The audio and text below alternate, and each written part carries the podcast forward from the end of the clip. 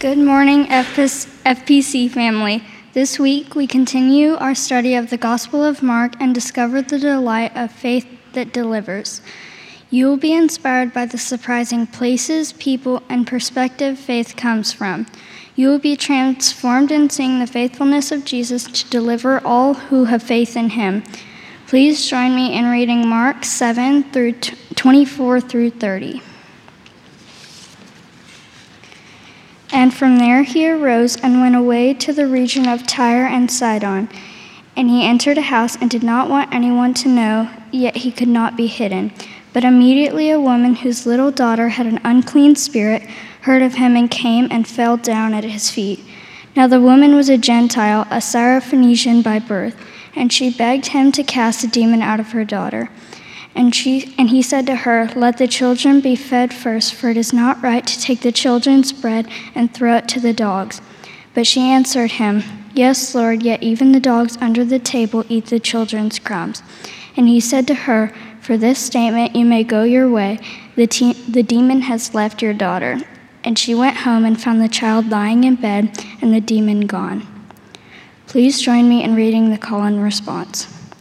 All flesh is grass, and all its beauty like, is like the flower of the field. The grass withers, the flower fades, but the word of our God endures forever. Amen. Thank you so much, Sarita. Uh, add my greetings to those that you have already heard this morning. Good morning, church. Uh, if you have your Bibles, please keep them open. Mark chapter 7. If you uh, don't have your Bibles, we should have some back in the pews for you uh, or you can use your phones. No judgment here. Let's just get in the Word together. Uh, it is a super uh, beautiful moment that we can worship the Lord together under the authority of His Word. I'm always honored that I'm allowed to come 50 yards down the hall from Westminster Hall uh, to worship with you all and open the Word together with you. We are one family at First Presbyterian Church, and it is a joy and an honor and privilege to worship the Lord and studying His Word together. There's a lot of great things happening within our church family, but we gather together, many of us, with very heavy hearts. Uh, oh, most of us are, are longing to have real strength to endure difficult days, to look for help in hard times, looking for hope with very heavy hearts. It's remarkable thinking that it has been two decades since 9 11 happened. And all of the memorials and remembrances that took place last week and yesterday, the images that we saw that were refreshed, uh, just evoked within us some of the rawest fears that we have as people. We carry that with us as a country. And in other ways, anxiety and depression are, are at an all time high in our country. Culture wars are at a fever pitch. The, the, the division between politics, the level of intensity uh, that has come in our public discourse is just frankly disheartening. We even experience this on a personal level not just a social level. The flowers you'll see up here, the beautiful flowers, remind us it's been a year anniversary since we lost uh, our beloved pastor, uh, Reverend Louis Zabinden. But many of us have individual loss outside of that family and friends that are sick or have passed due to COVID. Uh, individual stresses and struggles that come from schools and overstressed hospitals. And we can identify with the, the, uh, the hope that is longed for in this narrative, desperate for deliverance. Where do we find strength to endure? Now, the context of our passage is important to remember. The last two weeks, uh, we have been studying the dialogue or the debate or the discussion or, I don't know, the fight between Jesus and the Pharisees over what defiles a person. Now, the Pharisees, oftentimes, we just kind of put them in camp crazy, don't we? And we're like, okay, you crazy people, get on a raft and go on downstream. And we can't find a way to identify with the Pharisees. But I want to pull back on that and tell you that we have more in common with them than we want to admit. Pharisees were a people that kept the law and they created laws around the law because they wanted Israel to be pure. And they wanted Israel to be pure because they believed in their own performance and their striving for purity that they could experience deliverance. It was, in fact, because Israel was impure in the promised land. They had mingled with Canaanite cultic worship and they had become defiled and unrepentant that they experienced exile. The deliverance for Israel as they were in an occupied land under Roman rule, the belief was that Pharisees could lead in a way that kept the people pure so that God would deliver them. Now, you and I do the same thing. Oftentimes, we seek to perform so that in some way we obligate God to be nice to us, to be good to us. Sometimes that's a distant thing, but let me put it another way. Has something bad ever happened in your life and you raise your fist at God and say, How could you do this to me? I've been so good? The diagnosis Phariseeism, a moralism that is designed to obligate God to give you rescue and favor. I can identify, you can identify, we all can identify. But what we see in the story of the Pharisees is their focus on personal purity and piety calls them to miss the person of Jesus Christ, the one who could deliver them, was completely disregarded because of their own focus on themselves and their own self righteousness. In church, that's what happens to us. When we find our own identity in our own performance, in our own status, in our own cultural uh, trappings, then we miss the person who God has sent to deliver us, Jesus Christ. And so today's passage, in that context of the dialogue, discussion, or fight with the Pharisees, is looking in, to answer the main question What is that can really deliver us? The answer of faith, of faith in Jesus. And the highlight of this passage is the faith of the foreign woman. And we're going to see three things in this passage. First, we're going to see that faith for deliverance comes from a surprising place. Look at verse 24. It starts with, and from there. Jesus had been in Capernaum. And you'll remember the Pharisees, go back to 7 1, the Pharisees had come down from Jerusalem on a fact finding mission. They wanted evidence that Jesus was being defiled, his disciples were defiled, so that they could build a case against him and get rid of him. He had too big of a following. And so Jesus went from that place of debate and discussion that uh, was with the Pharisees that had come from Jerusalem, and he went to a place called Tyre. This is Gentile territory on the northwest part of Israel, right above it, kind of like a little uh, a sombrero for, for the uh, geographic nature uh, place of Israel. And he went up there uh, to get away. You can see it really clearly. He entered into a house he did not want anyone to know. He was trying to hide.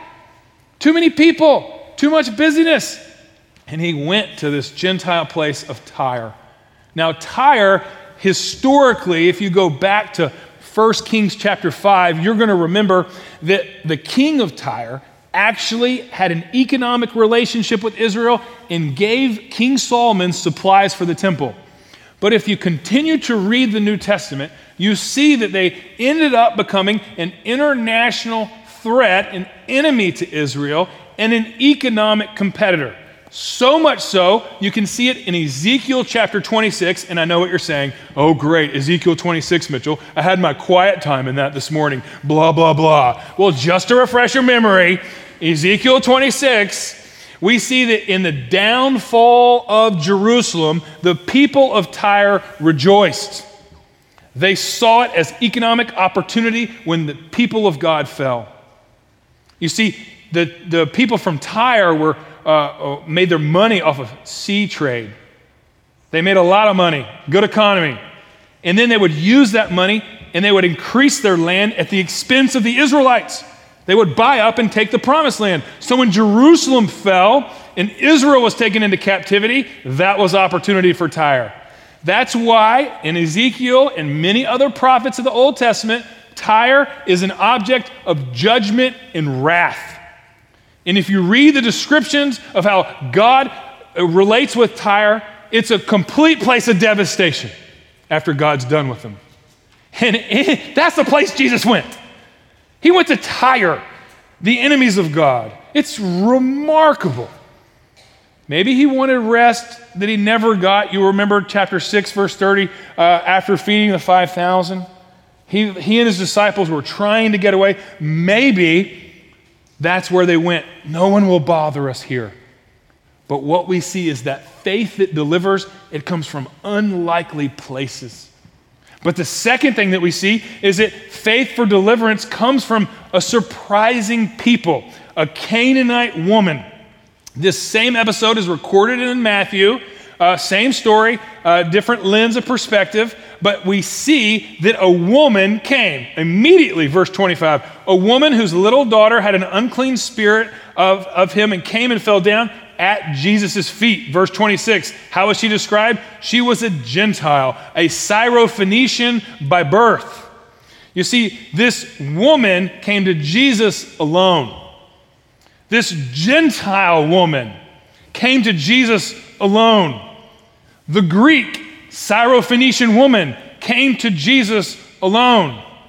This unclean woman with a child that had an unclean spirit came to Jesus alone. Now, first of all, rabbis were not allowed to hang out with women. That was considered unclean. Greek women knew that it was also considered unclean uh, for Jews to go and talk to a man. This is like a double line of demarcation of defilement. If you can get to a place that's like the opposite of what we've been studying the past two weeks, that's where we are in this undesignated house where an unclean Gentile woman is at the feet of Rabbi, King Jesus. Now, we need to say this Jesus always dignifies women, always. Now, this narrative has some difficult things to digest, but it does not come at the expense of him dignifying this woman in conversation. Jesus dignifies women in John 4, the woman at the well. He dignifies a woman that was caught in adultery. He and all his followers in the New Testament church gave a dignity to the women of that day and age that was revolutionary for the time. And Christians still stand for and advocate for the dignity of women. But this woman came alone. How significant was the defilement? You could go to John chapter 18, verse 28, and it's clear that any Greek that is in the presence of a Jew, that Jew is unclean and unfit to go into the temple for worship, can't be in the presence of God. This is a defiling scenario that's made worse with Matthew's description. Because Matthew, if you go back to Matthew 15, he describes her as a Canaanite woman. Now, uh, a Canaanite, it, it, it, puts us in this pagan ancestry uh, with a pagan background. And if you remember the Old Testament, that when God sent Israel into the promised land, it was a land flowing with milk and honey, but it was full of Canaanites. They were child sacrificers, they were idolaters who worshiped Baal, and Israel was sent as an arm of judgment for God.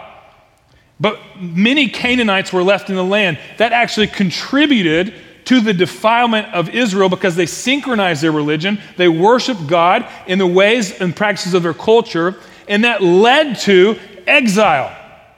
The Canaanites were enemies of God's people and targets of Pharisaical hatred because they wanted to have purity. And Canaanites, of all people, represented this syncretistic, uh, mingled reality that led to defilement. That's where Jesus finds himself. I don't know why she was alone.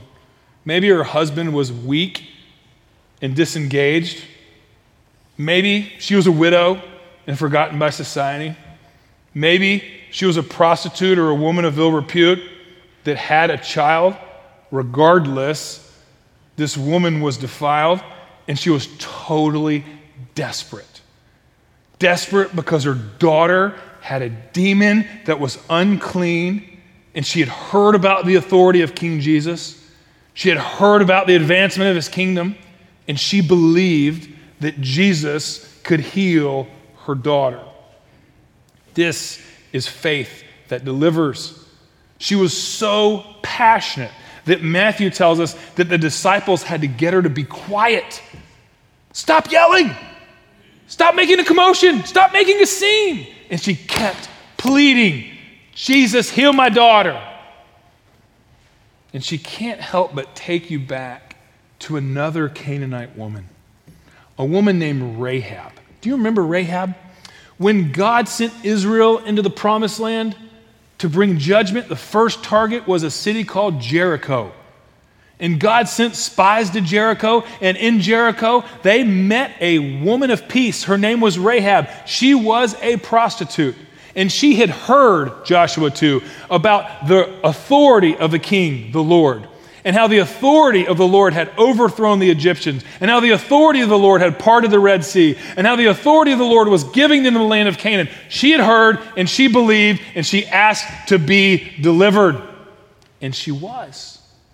Maybe this Canaanite woman, this Syrophoenician Greek, this defiled solo woman that had a daughter with an unclean spirit, maybe she had heard that too.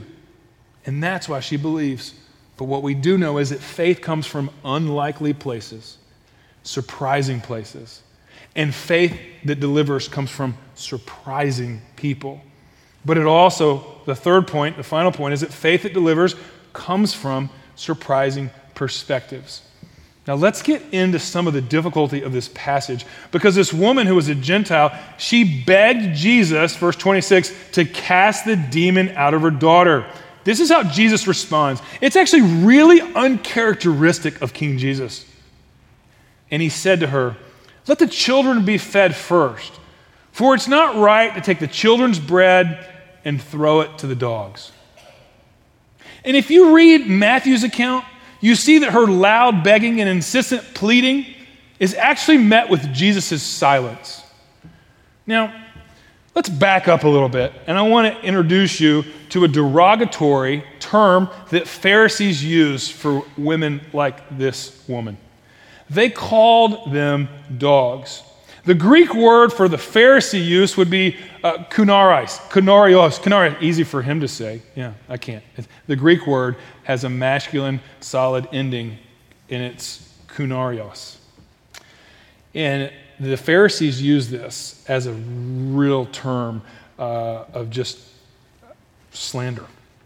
And it referred to a dog that if you've ever been to a developing part of our city or had a pesky dog in your neighborhood or developing part of the world, you know those dogs that are just scavengers that go and they knock down people's trash cans and they get food out and, and by the time the night is done, you wake up in the morning and there's just trash everywhere. That is a kunarios. That is a wild dog. And the Pharisees called other people that who weren't as pure as them and righteous because they found their identity in their performance. And anytime a people finds their identity in their own moral performance or a righteousness that comes from something in their self effort, their tendency is to look down on other people. If your identity is in your politics, if you have a politics righteousness, you look down on people who don't have as enlightened view as you. If your identity is in your social status or your ethnic status, then you look down on people who aren't your social status or there aren't your ethnicity. If your identity is in your work, how much you make, the zip code you live in, then you look down on people who don't make as much, who don't live in your zip code, or at least you think you're better than other people. Maybe you don't look down on them, but you you just feel a little bit better than everybody else. That's how the Pharisees were, because they felt that they were pure. Laws around laws, keeping it so that God would deliver his people. And so people who were unclean and impure, they looked down on them and they called them dogs. Now, this is where we really need to, to, to understand the heart of Jesus. Because the focus of this passage is the faith of the woman. And as Jesus sits there silently while she pleads, and then uses a Pharisaical term for her, he's actually creating a scenario where the faith, the desperation of this mama bear woman is highlighted. She has to have her daughter delivered. She has to have the king bring cleanliness. And so we see that the gospel, on the one hand, the announcement of the king, it offends people and afflicts people who are comfortable. If you're comfortable in your identity, your own self righteousness, uh, then you are going to be offended like the Pharisees were. What do you do when you're offended? You seek to remove the voice of the gospel. And that's what the Pharisees did. They eliminated King Jesus, they killed him because they were threatened. But if you are in a place of need and desperation, then that promise, the power, and authority is actually comfort. It's actually hope. You're not, you're not offended, you're encouraged. And that's what we see in this woman. Here's just a general principle that you can take with you the gospel of Jesus Christ, it comforts the afflicted and it afflicts the comfortable. I actually first heard that from Dr. Zivinin uh, when I was a youth pastor here about 17 years ago. The gospel, the announcement of Jesus being king, it comforts the afflicted and it afflicts the comfortable. Now, where do we see this woman finding comfort? It, we find it in an interesting note. You remember me telling you that the Pharisee term for dog that they used to discriminate and disparage people like this woman, it was kunarios. Jesus doesn't use that form of dog. Jesus actually uses a term that is for a house dog. It's kunaria. It's like a term for doggy. And if you have a little dog at your house, my guess is that Jesus is using this term on the one hand to prick the Pharisee inside of everybody, people who would say, Well, I cannot believe that he would talk to her, a dog. And he's using that to prick the Pharisaical nature of people. But at the same time, I really, my gut just tells me, and I have no reason for this outside of just knowing Jesus is that he's actually using a, a, some image from the house. There's a little doggy there. And he's being very faithful to his mission. He's called to be a light to Israel. But Isaiah 49 6 says the same thing. It's too small of a thing for that light just to remain among the people. So he's called to be a light to all nations. And so he's, he is highlighting the hunger of this woman's heart by using an image that comes from the house that they're in. Sanctified imagination, a doggy. Now, I'm going to do something that I, I promise I'd never do in a sermon. Can I be vulnerable with you for just a minute? I, I, I, don't, I don't think I got the consent there. Can I be vulnerable with you for a minute? Yeah, thank you very much for your permission. I'm going to tell you about my least favorite dog that I have, Bert. Now, I've got four kids. All my kids are my favorite. I got two dogs. One of them is my favorite, you know. So, Bert, he's a great dog. And you might say, well, that's an odd name for a dog. Bert, where'd he get that name? He's named after me. Irony, right? My name's Albert Mitchell Moore. The dog's named Bert. Long story. If you ever come over, we'll tell it to you. But Bert is this quintessential little doggy that he is like always on the prowl for food and crumbs. He all it's like the, he's a little tiny dog, but it's like he's a vacuum. He can never eat enough. And if you come over to my house, and if you come as a family, Bert is going to size you up. He's going to find the weakest person in your group or the one who's the most emotionally vulnerable that he knows that he can like use his cuteness to give him food. He is a doggy who understands how to get scraps and crumbs.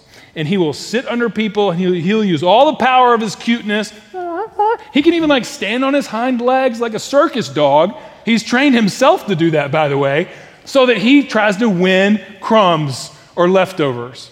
And he's so good at it that sometimes after we finish our meals, we go into the other room to do the dishes, and we look over, and Bert has found his way on the table, and he's eating crumbs off the table, and we're like, part of us are like admiring it, like, wow, but most of us is like, get off my table, dog right? And then we send a kid to clean it up. All of our kids are our favorites, but not all of our dogs. Bert is a doggy. I, I said I'd never use an example of Bert from the pulpit, but I just did it. Thank you for letting me be vulnerable. You see, this woman is called a kunaria by Jesus, a doggy, and she's not offended. She actually takes comfort and says, Yeah, Jesus, you're right. Even the dogs eat the crumbs that the kids drop from the table. I believe that you're king. You see how Jesus is highlighting her faith? I believe that you're king. You see how Jesus is, is evoking a faith that delivers from a desperate woman? I believe that even the crumbs from your table can give me more deliverance than anything else in this world. Now, maybe she had heard, like Rahab, of the deliverance of God, the authority of God, or the feeding of the 5,000. You remember that, where Jesus just took a few loaves and, and some fish, and, and he ended up filling up 12 baskets and feeding 5,000 men and all the women and children, and he had 12 baskets left over. Maybe she had heard about that. She was like, I know you're a king who does immeasurably more than we can ask or imagine, and I know leftovers can fill my longings more than anything else. Just give me the crumbs. But Jesus is highlighting this urgent hunger and faith for deliverance, knowing that she just needs a crumb for healing. And Jesus is amazed. I mean, amazed. And he says in Matthew and highlights here, what great faith! And I believe that the faith of this woman is to leave a generational mark, just like Rahab. If you remember Rahab, when Israel came into Jericho, all the walls fell. The place was devastated in rebellion against God, except for Rahab and her family. Because of their faith, Rahab and her family was delivered. And Rahab, this defiled, sinful prostitute, ended up marrying an Israelite whose name was Salmon. Salmon married Rahab, and they had a boy. His name was Boaz. And Boaz, he was an Israelite that lived in Bethlehem and he fell in love with another foreigner and another desperate woman whose name was Ruth. Eh, God is in the business of providing dignity and refuge for women. And Ruth and Boaz get together, bound to wow wow, and they have a baby named Obed. And Obed has Jesse, and Jesse has King David. And through Rahab and her marriage, her faith that delivers her marriage to Salmon, we celebrate the genealogy of King Jesus. Because faith delivers and generations of faith follows.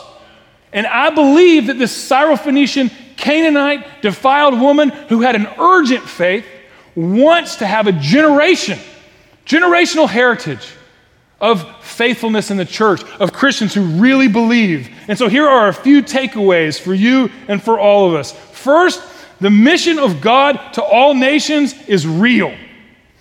Mark is widely considered a gospel to the Gentiles, non Jews. The disciples never get who Jesus is in the gospel. The Pharisees and scribes never get who Jesus is, but you know who does? A Roman centurion in chapter 15 and people like this Syrophoenician woman. Jesus is the vehicle of God's serious mission to reach the nations. That's the business of our King. Creation starts with two and it ends in a multitude of people from every tribe, tongue, and nation who are around the throne of King Jesus, the Lamb who was slain, singing, Salvation belongs to our God. Secondly, God's mission to the nations is, is real, but so is his mission to our neighborhoods. Faith comes from unlikely places and unlikely people with unlikely perspectives. That means that no one is too far gone. God wants to redeem even Pharisees. Look at Nicodemus. Nicodemus ended up being a, a, disciple, came to Jesus by night in John 3. By the end of the Gospel of John, he was in the middle of the daytime providing for Jesus' burial. He came out of the closet as a believer, Pharisee. Jesus wants to love even his enemies and offer salvation. Look at the Apostle Paul, also a Pharisee, but persecuted the church. He became a preacher. Nobody's too far gone whether you're a woman of ill repute or a man who's self righteous, looking down on everybody that needs to be humbled by the grace of God, salvation is for all who believe. Come to the Lord desperate. He's no one's too far gone, and God is working from places that you'd never expect. God is working from places you would never expect. All the difficulties of our lives, all the frustrations and fears we have, those are just places of God making his name great when we choose to believe. You know, the gospel itself comes through a situation of a woman, a teenage girl in a backwater community. I mean, Jesus was born in Bethlehem, raised in Nazareth. And he, I mean, those are backwater parts of Israel that was an occupied land in the most powerful empire in the world of the day, Rome. Nobody knew or cared where it was, except God who brought life there. And he did it through a teenage girl. And she had plans plans to get married. Mary was going to marry Joseph and their families were going to live happily ever after. But God gave her an unwanted pregnancy. God surprised her with a divine embryo. God works in crazy places and in a culture that's fighting against life, that says that every person has autonomy over everything because we ourselves are God. God gives a counter argument. Every heartbeat matters. Every surprise to us is a place of divine sovereign grace. God is working in places we would never expect. You know, our church, we have a women's clinic that seeks to, to give holistic health to women. We have an ultrasound machine. Just this week, we had somebody come to Christ in there, came in for an STD test. That's a sexually transmitted disease. Most folks in that situation are forgotten. We get to provide refuge, and God works in those places. Friends, God works in surprising places, and He's worthy of our faith. This woman, she comes and she's content with the king's crumbs. Left over from our divine lover, Jesus Christ, is enough. And we get to have the hunger of a doggy. And here's the truth the fourth thing in this section we're all doggies. All of us are more like Bert than we want to admit. We are hungering. The difference is some little doggies look for scraps and scavengers, and other doggies know that they're feasting at the table of the king. We are all doggies who need a master that can bless us. We are all defiled people who need cleansing that only Jesus can give us. We're all sinners who need a Savior who only Jesus is. We are all destitute and we need, we need a deliverer. If you come in here and you don't think you need a deliverer, if you don't think that you need to be forgiven, if you don't think you need cleansing, then you're going to be offended by this gospel message. Jesus is an equal opportunity offender. All have sinned and fall short of the glory of God. No one is righteous, no, not one. Your best work, your best moral activity, Paul calls it a pile of dung. Congratulations. Isaiah would call it a filthy rag your best work. You can't clean yourself off. We need the grace of God. Jesus is an equal opportunity offender for all who find their identity outside the person and work of Jesus, but he wants to comfort everyone who comes to him in desperation. Jesus is the only place that is worthy of our faith. Only Jesus is king. Only Jesus is unchanging in a changing world. Only Jesus can look at death and bring life. Only Jesus looks at darkness and brings light. Only Jesus, in a world that's divided and hated, offers himself as love. He gives himself. Only Jesus can take your fears and when you give him faith, can help you to flourish and give you fruitfulness.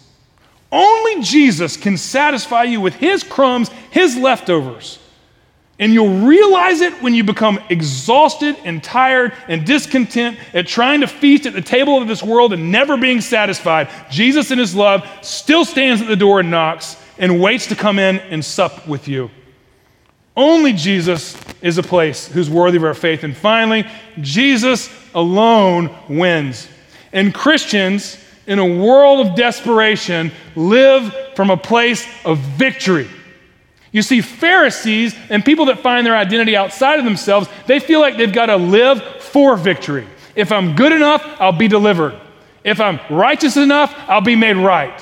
If I struggle hard enough and serve hard enough, then I'm going to be loved. But King Jesus says you live from a place from victory because you are a secure child of God, intimate in relationship with the Father, you are secure. Nothing can separate you from the love of God in Christ Jesus. Because you've been served and you've been served by the King, King Jesus, you cannot be taken from the grip of the Father. That's what Jesus says in John 6. No one given to the Father can be taken away, from the Father can be taken away. If you have received the Holy Spirit, the Helper, the Spirit of truth, then nothing can take you from the family of God. You've been sealed, victory has been accomplished. You need only to live in light of that victory. And friends, that gives hope. That gives peace. That gives gentleness. You don't have to be in control all the time and get angry at people who threaten your control. You can have freedom. and self control, trusting there is a sovereign grace that's larger than you, a God who takes your weaknesses and says, My grace is sufficient. My power is made perfect here. The God who takes places of death and says, I am the resurrection and the life. All who believe in me, even though you die, you will not die. You'll live forever. Jesus is the one that says, Do not be troubled by this world. In this world, you'll have troubles, but I've overcome this world. You can have my peace. That is victory accomplished that needs to be applied. And if you have this faith for deliverance, and you can hold to these words that are in Colossians 1 12 to 14. For you have been delivered from the domain of darkness and transferred in the kingdom of God's beloved Son, the kingdom of God's beloved Son, through whom you have redemption, the forgiveness of our sins. Church, that's faith. It comes from unlikely places, surprising people and from a very surprising perspective. But the salvation, the deliverance of the King is for all who believe. Let's pray. Lord, we thank you for your great faithfulness, humbled by your mercy, and beg you for deliverance. We believe, Lord, would you help us with our unbelief? So often we nibble at the table scraps of this world and we miss just the full supper that you offer at the banquet of the kingdom of God. Help us to be a people, Lord, who live in the fullness and the freedom of your redeeming work. We thank you that you are a God that delivers for those that are in here and need a special portion of your hope and deliverance uh, that comes through Jesus Christ alone. Would you please meet them freshly? Uh, Lord, we love you and we thank you and pray for your mercy in Jesus' name. All God's people said, Amen.